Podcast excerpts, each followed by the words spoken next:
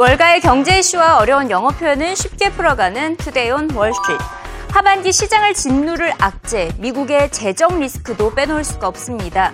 부채가 한도를 넘어설 것으로 예상되는 가운데 민주당과 공화당이 합의를 봐야 하는 상황인데요. 과연 올해 역시 합의를 보지 못하는 진흙탕 싸움으로 이어질지 미국 재정 리스크의 심각성에 대해 짚어봅니다.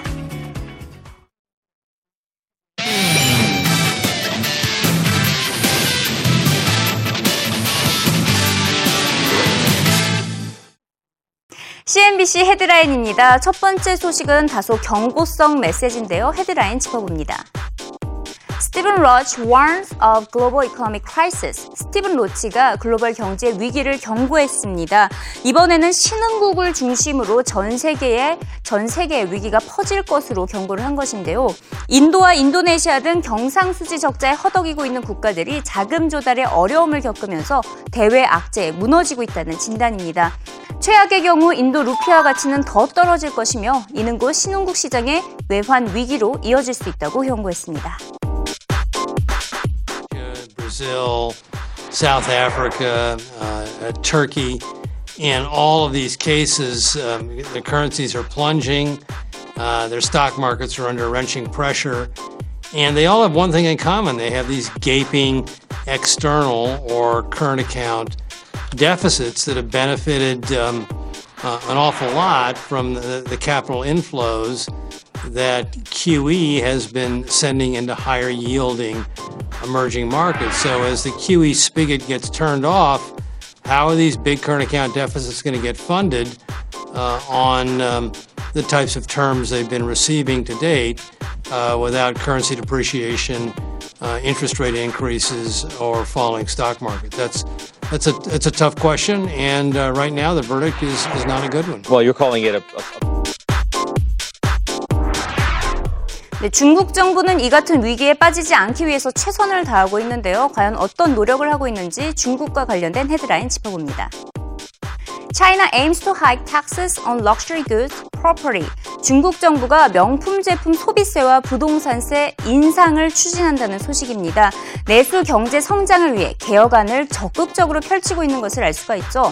명품 제품에 대한 소비세, 부동산세 인상을 추진하고 있다는 내용은 CNBC가 로이터의 기사를 인용해서 보도를 한 것입니다. 이미 중국은 명품 시계의 20%, 보석의 5%등 명품 제품에 대한 세금을 과하게 부과하고 있는데요. 이에 따라 중국인들이 해외에서 명품 소비를 늘리고 있습니다. 특히 세계적인 보석 판매 회사 티파니가 중국 특수에 힘입어 실적 호조를 내놓은 바 있습니다. The iconic jeweler Tiffany, giving investors some hope that the high-end consumer still has a little bit of an appetite for bling. For its second quarter, Tiffany's 83 cents earning per share beat analyst consensus, but the revenue of 925.9 million did fall short of estimates. The jewelry retailer is increasing its full-year earnings forecast to a range of $3.50 to 3.60 from its previous guidance of $3.43 to $3.53. Now, Tiffany's total comparable sales increased 5% for the quarter, with growth in most regions around the globe. Same store sales in Asia Pacific gained 13%, with especially strong sales in Greater China. Comps improved by 8% in Japan, 7% in Europe, and in the U.S., same store sales are unchanged. On the conference call, company executives say they remain cautious on the U.S. growth prospects in the near term. Now, the retailer noting particular strength in fine jewelry, or that gold, platinum, diamond, and gemstone jewelry, as well as strength from the highest end statement jewelry that retails for, get this, more than $50,000, giving credit credit to the Blue Book event and the Gatsby collection. Company executives expect its aspirational fashion jewelry sales growth to actually lag other categories. Now, not all upscale retailers. 마지막으로 독일로 이동해 봅니다. 헤드라인 짚어봅니다. Greece should never have been allowed to join Euro. Merkel. 메르켈 총리가 이런 말을 했네요. 그리스 유로존에 가입시키지 말았어야 이렇게 말을 했습니다. 총선을 앞둔 앙게라 메르켈 독일 총리가 민심을 겨냥해 그리스를 비난하는 발언을 가졌는데요. 메르켈 총리는 유로존의 위기는 그리스로부터 비롯됐다며 애초에 유로존에 가입시킨 것 자체가 실수였다고 주장을 한 것입니다. 그리스의 유로존 가입을 허용했던 당은 현재 메르켈 총리의 총선 경쟁사인 사회민주당으로 이번 발언은 상대 후보를 압박하기 위한 공격이었다는 해석입니다.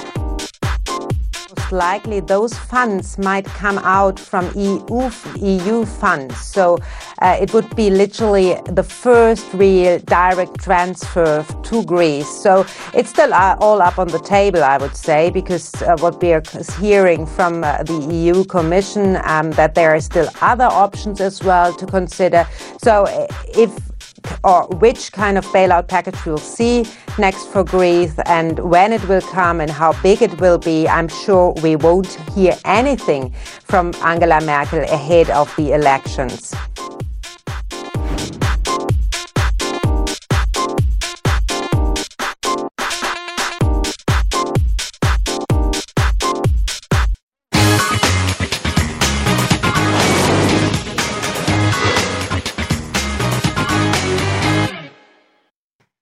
(9월이) 가까워져 오면서 갑자기 (2년) 전의 악몽이 떠오릅니다. 이 부채 한도 증액을 둘러싸고 합의를 보지 못했던 미국 정치권이 너무나도 답답한 나머지 한신평사 S&P였죠. 미국의 신용등급을 triple A에서 A를 하나 뺐습니다. 더블 A 플러스로 신용등급을 강등한 바가 있습니다. 자, 올해 또 이 같은 일이 발생할까요? 벌써부터 조짐이 보이긴 합니다. 부채가 한도를 넘어서기 일보 직전이기 때문인데요. 이와 관련해서 잭루 재무장관이 입을 열었습니다. 10월 중반쯤 부채가 한도를 넘어설 것으로 보인다며 의회가 서둘러 상한선 증액에 대해서 합의를 볼 것을 촉구했습니다. The president's been very clear. Um, we are not going to be negotiating over the debt limit. The only way to do that is for Congress to act, for it to act quickly. You know, what we need in our economy is some certainty. We don't need another uh, self inflicted wound. We don't need another crisis at the last minute. Congress should come back and they should act. 미국의 부채 규모 얼마에 달하는지 그래프로 자세히 살펴보도록 하겠는데요.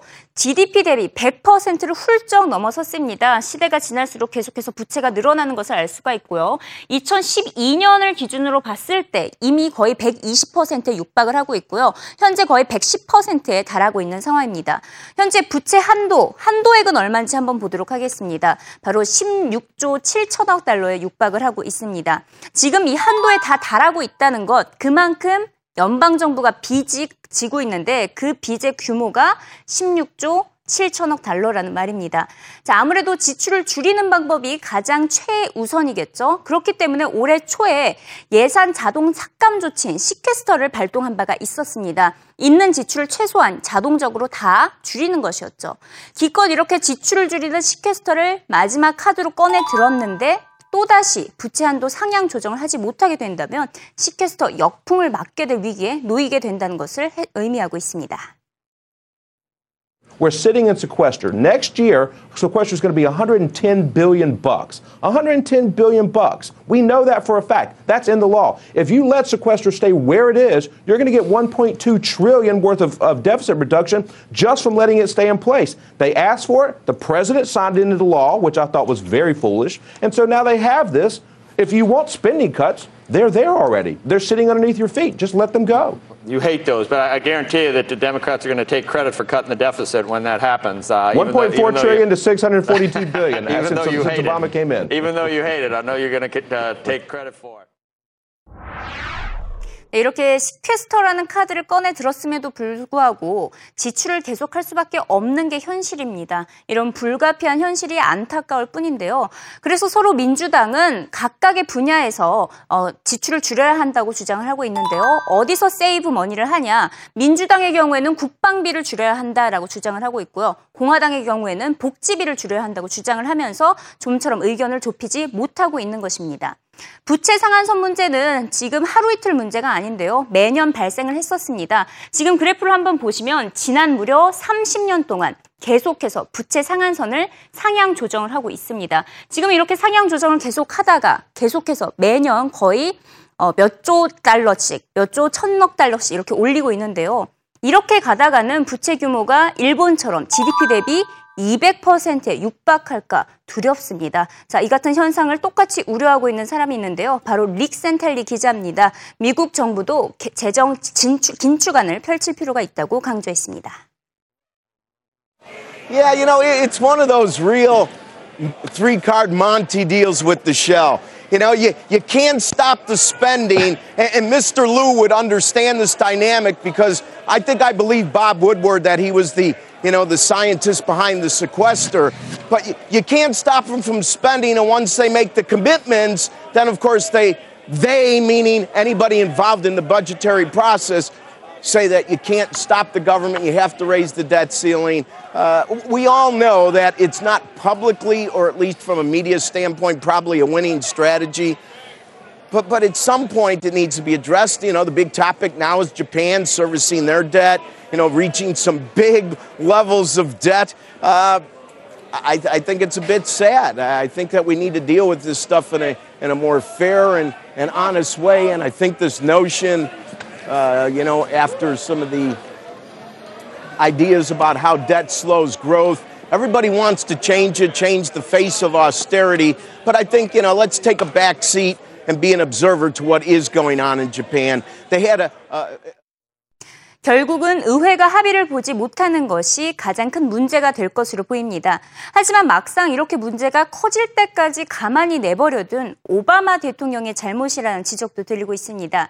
오바마 대통령은 여름 내내 고급 휴양지 마서스 비니어드 섬에서 골프만 6차례 치는 등 국제 정세는 물론 국내 경제를 방관하고 있다는 지적이 쏟아진 바가 있는데요. 이에 대해서 전 조지 부시 행정부의 관료였던 정치인이 쓴소리를 전했습니다. 오바마 대통령이 이렇게도 골프를 좋아한다면 왜 공화당원들과는 골프를 치지 않았냐고 지적을 했는데요. 이들과 골프를 치면서라도 협상을 이끌었어야 했다고 비난했습니다. I mean, what has happened traditionally in this White House, unlike in other White Houses, is that the president has, uh, whenever he wants to, uh, to, to get a message out, rather than actually talk to members of Congress and try to work out a deal, what he does is he goes on the road and gives speeches. Now, he's a wonderful speechmaker, by the way. He's a very gifted speaker.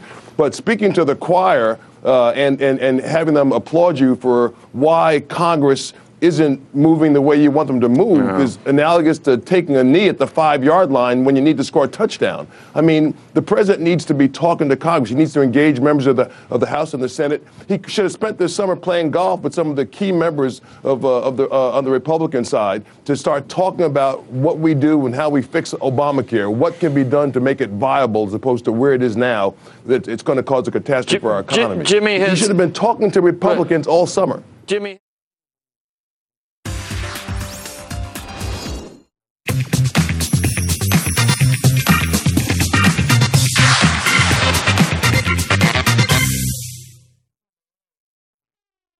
CNBC의 재미있는 소식을 전해드리는 와글와글 CNBC 시간입니다. 안녕하세요, 오진석 씨. 안녕하세요, 오진석입니다. 자, 시작하자마자 먹는 얘기를 해서 굉장히 죄송한데요. 네. 이승 앵커, 오늘 뭘 좀 드시고 방송하시나요? 네, 오늘은 간단히 뭐 커피와 도넛 정도로 해결했습니다. 아직 좀 배가 고프시겠군요. 네. 저는 굉장히 많이 먹고 왔는데 그래서 지금 배가 나와 보입니다. 방송이 끝나면 그래도 좀 먹고 싶은 음식은 또 있습니다. 바로 햄버거인데요. 오늘의 첫 와글이 바로 햄버거와 관련됐기 때문입니다. 패스트푸드 브랜드의 종류에는 굉장히 많은 곳이 있는데 대부분의 브랜드가 최근 새로운 상품을 내놓으면서 정말 맛있다는 평가가 주를 이루고 있습니다. 경쟁도 박빙이라고 하는데 어떤 내용인지 CNBC 영상으로 확인하시죠. Fast food chains do appreciate the power of innovation. In fact, we found out just today that Burger King will start offering a French fry burger. Now, that's a beef patty topped with fries in case you think actually reaching for a fry is just too much trouble. Sometimes these new items do pan out. Who would have thought that Taco Bell's Doritos Locos Tacos would be such a hit? Beef, cheese, sour cream in a shell made from Doritos chips. Our Brian Sullivan is a fan. He is not alone. Taco Bell boasting what about its success. Doritos Taco Tacos? oh, yes. You are now, Brian. 600 million of these tacos sold since March 2012. Analysts at S&P estimate that the tacos boosted sales between 3 and 5% per store at launch. And how about Wendy's pretzel bacon cheeseburger. That's a burger with cheese and bacon all on a soft pretzel bun. Analysts at Telsey saying that even though it's priced a dollar higher than the average item on the menu, consumers like it and are willing to pay for it. Wendy's guidance was pretty robust for the back half of the year, they say. Seems like all things being equal, this burger pretzel combo is giving a boost to same store sales. Of course. 어우, 이게 많은 햄버거들이 굉장히 맛있어 보이는데 우리나라에 들어오긴 할까요? 상당히 궁금해지지 않습니까? 그 중에서도 저는 타코벨의 도리토스 타코가 기대가 됩니다. 치토스로 유명한 프리토레이 사의 과자 도리토스와 타코벨의 콜라보레이션인데요. 지난해 출시한 이후에 1년 만에 약 4천만 개 가까운 타코를 팔아치웠습니다. 지점별로는 2%의 성장과 전체적으로는 13%의 영업이익률 상승을 만들어냈죠. 이 모든 것이 단 두 가지 맛의 도리토스 타코로 이루어진 것이었습니다. 지난 22일 타코벨은 또 새로운 매운맛 타코를 내놨습니다. 타코벨의 CEO 그렉 그리드는 전 세계 도리토스 스낵의 맛이 123가지인데 이들의 맛을 조합해서 만들기 때문에 타코의 한계는 없다. 이렇게 자신감을 보였습니다. 이렇게 타코벨이 선전을 하고 있는 동안 우리 업계 1위 이 맥도날드는 우울한 2분기를 보냈다고 하는데요. 지난 7월 발표한 2분기 영업이익률은 시장의 예상치보다 낮았고 전체 매출도 줄었습니다. 스스로 혁신을 하는 모습을 보이지 못하면서 최근 2년 반 동안 최악의 매출액을 기록한 것이었죠. 그래서 내놨습니다. 마이티 윙입니다. 버거킹, 웬디스와 타코벨의 견제를 물리칠 필살기로 새로운 고객을 유치하고야 말겠다는 신제품인데요. 아, 오는 9월 9일 런칭하는 이 치킨은요, 기존의 치킨 너겟이나 버팔로 윙과는 다르게 크고 두꺼우면서 저렴한 닭다리입니다. 세계 2.99달러라는데요. 또 무려 9개나 되는 소스를 제공해서 고객들이 마음껏 골라 먹을 수 있도록 배려했습니다. 요즘 떠오르는 치킨 시장을 공략하고 있는 건데요. 치킨 시장은 2011년에 비해서 11%나 매출이 올랐고 800만 달러의 매출을 기록했습니다. 미국에도 치맥이, 치맥이 굉장히 떠오르고 있나 본데요. 그렇다면 소문만으로는 굉장하다는 맥도널드 마이티 윙, 주가에는 어떤 영향을 미칠까요? CNBC와 애널리스트가 분석해 봤습니다. McDonald's are smart people, and they're they're operate a, a, very strong, the, one of the world's largest restaurant chains, and they have more money in ad dollars than most chains have in sales. You know, when they put that that marketing muscle to work to support a new product introduction like Mighty Wings, I suspect it'll be successful for them.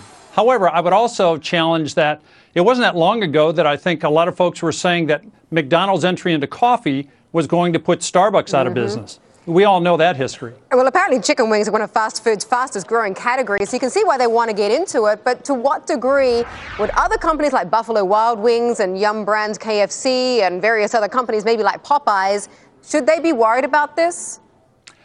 You know, my own belief is that there's clearly uh, different niches within the market. I think Buffalo Wild serves a very, very different product than that that I've tasted uh, of the Mighty Wings that McDonald's is going to sell. That typically is a fried and breaded product. Uh, it's a little bit different in size versus the, the larger uh, product that's not uh, breaded that Buffalo Wild sells. And I think the experience between those two brands is dramatically different. And I think Buffalo Wild will serve a niche, McDonald's will serve a niche, and the high likelihood is that they'll both be very successful. And of course, here on Street Signs, I think that we should do a wing off. 앞서 말씀드린 대로 미국에서 치킨 시장은 가장 빠르게 성장하는 부문입니다. 많은 패스트푸드 매장에서 치킨 메뉴를 만날 수가 있습니다. 심지어 버거킹에서도 만날 수가 있는데요. 하지만 맥도널드의 마이티 윙이 치킨 전문 브랜드와 경합을 벌이거나 매출을 잠식할 것이냐 이것에 대해서는 많은 전문가들이 아니다 이렇게 말하고 있습니다. 먼저 마이티 윙은 판매 기간이 제한적인 특별 메뉴입니다. 한정된 수량과 기간을 두고 판매가 되기 때문에 그 영향력이 미미할 것이라는 예상이 있고요. 이 버팔로 와일드 윙과 같은 다른 제품 라인을 가진 회사와는 다른 길을 걷게 될 것이라는 것이 그 이유입니다. 또 닭다리에 대한 공급이 수요에 비해 원활하지 않아서 20%의 최소 마진율을 맞추지 못하면 이것도 금방 돌 것이다. 이런 전망도 있습니다. 그런데 조금은 다른 이런 다른 의견도 있습니다. 맥도널드 마이티 윙의 출시 소식이 전해지자마자 치킨 전문 업체 버팔로 와일드 윙의 주가는 4% 가까이 떨어진 것인데요.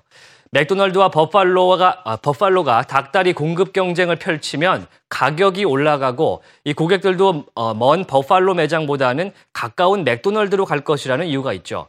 물론 버팔로 와일드 윙의 입장은 단호합니다. 한번 내놔봐라 뭐 이런 건데요. 대외적으로는 전혀 타격이 없다고는 하지만 내부적으로는 고민이 있으리라 생각됩니다. 앞 기존에 1년간 시범 판매를 해온 이 마이티 윙이 정말 mighty한 닭다리가 될지는 9월 9일이 돼봐야 알 것 같습니다. 자, 오늘의 마지막 와글은 많은 분들이 촉각을 곤두세우고 있는 사태에 대해서입니다. 화학무기 사용으로 국제사회의 지탄을 받고 있는 시리아. 이곳에서 또 한 번의 전쟁이 벌어지게 됐습니다. 절대 용서하지 않겠다는 미국의 뒤에는 프랑스와 영국이 함께할 것으로 보입니다. The chemical massacre in Damascus cannot be left without a response, and France is ready to punish those who took the despicable decision to gas the innocent. This is not about getting involved in a Middle Eastern war or changing our stance in Syria or going further into that conflict. It's nothing to do with that. It's about chemical weapons. Their use is wrong, and the world shouldn't stand idly by. 이번 시리아 사태는 종전의 아프가니스탄이나 이라크, 가깝게는 이집트 사태와는 그 내용과 모양새가 다릅니다. 먼저 이번 시리아 사태가 왜 일어났는지부터 알아보겠는데요. 지난 2011년 튀니지와 이집트, 리비아에게 민주화의 바람이 불었습니다. 아랍의 봄이 찾아왔을 때 역시 시리아도 거센 압박을 받았죠. 1971년부터 장기 집권하고 있는 알 아사드 정권을 몰아내야 한다는 거였습니다. 저, 하지만 정부군이 시위대에 총을 겨누면서 사태는 내전으로 확산됐고 현재까지 10만여 명이 숨지거나 다친 것으로 추정되고 있습니다. 사실 시리아 내전은 독재에 맞선 시민들의 저항으로 시작됐지만 그 내부에는 세속주의와 이슬람주의의 대결 구도가 있습니다. 알 아사드 가문의 지배 계층은 세속주의 시아파이고 대부분의 사람들은 이슬람 율법주의인 순위파이기 때문입니다. 이 두 세력의 대립은 아랍권 전체의 종파의 세력 대결이기 때문에 총기류는 물론 장갑차와 대포 그리고 이번 서방의 개입이 확실시된 원인인 화학무기까지 사용됐던 것입니다. 미국과 영국 언론들은 이르면 오늘과 이번 주 주말에 순항미사일을 이용한 공습에 나설 것이라고 보도했는데요. 특히 척 헤이글 미국 국방장관은 영국 BBC와의 인터뷰에서 이 미국이 시리아 공습을 위한 모든 준비를 마쳤다고 밝혔습니다. Well, as I've said, and I think um, Prime Minister Cameron has said, I think uh, President Hollande has said, uh, our allies, our partners, leaders uh, all over the world have said, let's get let's get the facts, let's get the intelligence, and then the, a decision will be made on whether action should be taken, if action should be taken, what action, or no action. But if the order comes, you're ready to go like that. We are ready to go like that. 하지만 유엔 안보리 결의 없이 미국이 군사 행동에 나서는 것은 국제법 위반이라는 주장도 제기됐습니다. 이와 관련해 영국 정부가 시리아 화학무기 공격 의혹에 대한 아사드 정권 제재를 요구하기로 했지만 반기문 유엔 사무총장이 유엔 조사단의 결론을 기다려달라고 그렇게 주문한 상태입니다. 현재 알 아사드 시리아 정권이 결사항전을 선언한 가운데 새로운 중동 전쟁을 앞둔 세계인의 긴장은 고조되고 있습니다. 사실 화학무기라는 최악의 선택을 한 집단은 국제 정서상 용납할 수는 없습니다. 그러나 요동치는 국제 경제 시세를 보는 사람들의 이 불안감도 상당한데요. 저희 방송을 보는 시청자 여러분들의 경제 생활이 안정적이고 재미있을 수 있도록 언제나 최신의 소식을 전달해 드리도록 하겠습니다. 햄버거 맛있게 드시면서 편안한 주말 되시고요. 지금까지 저는 오진석이었습니다.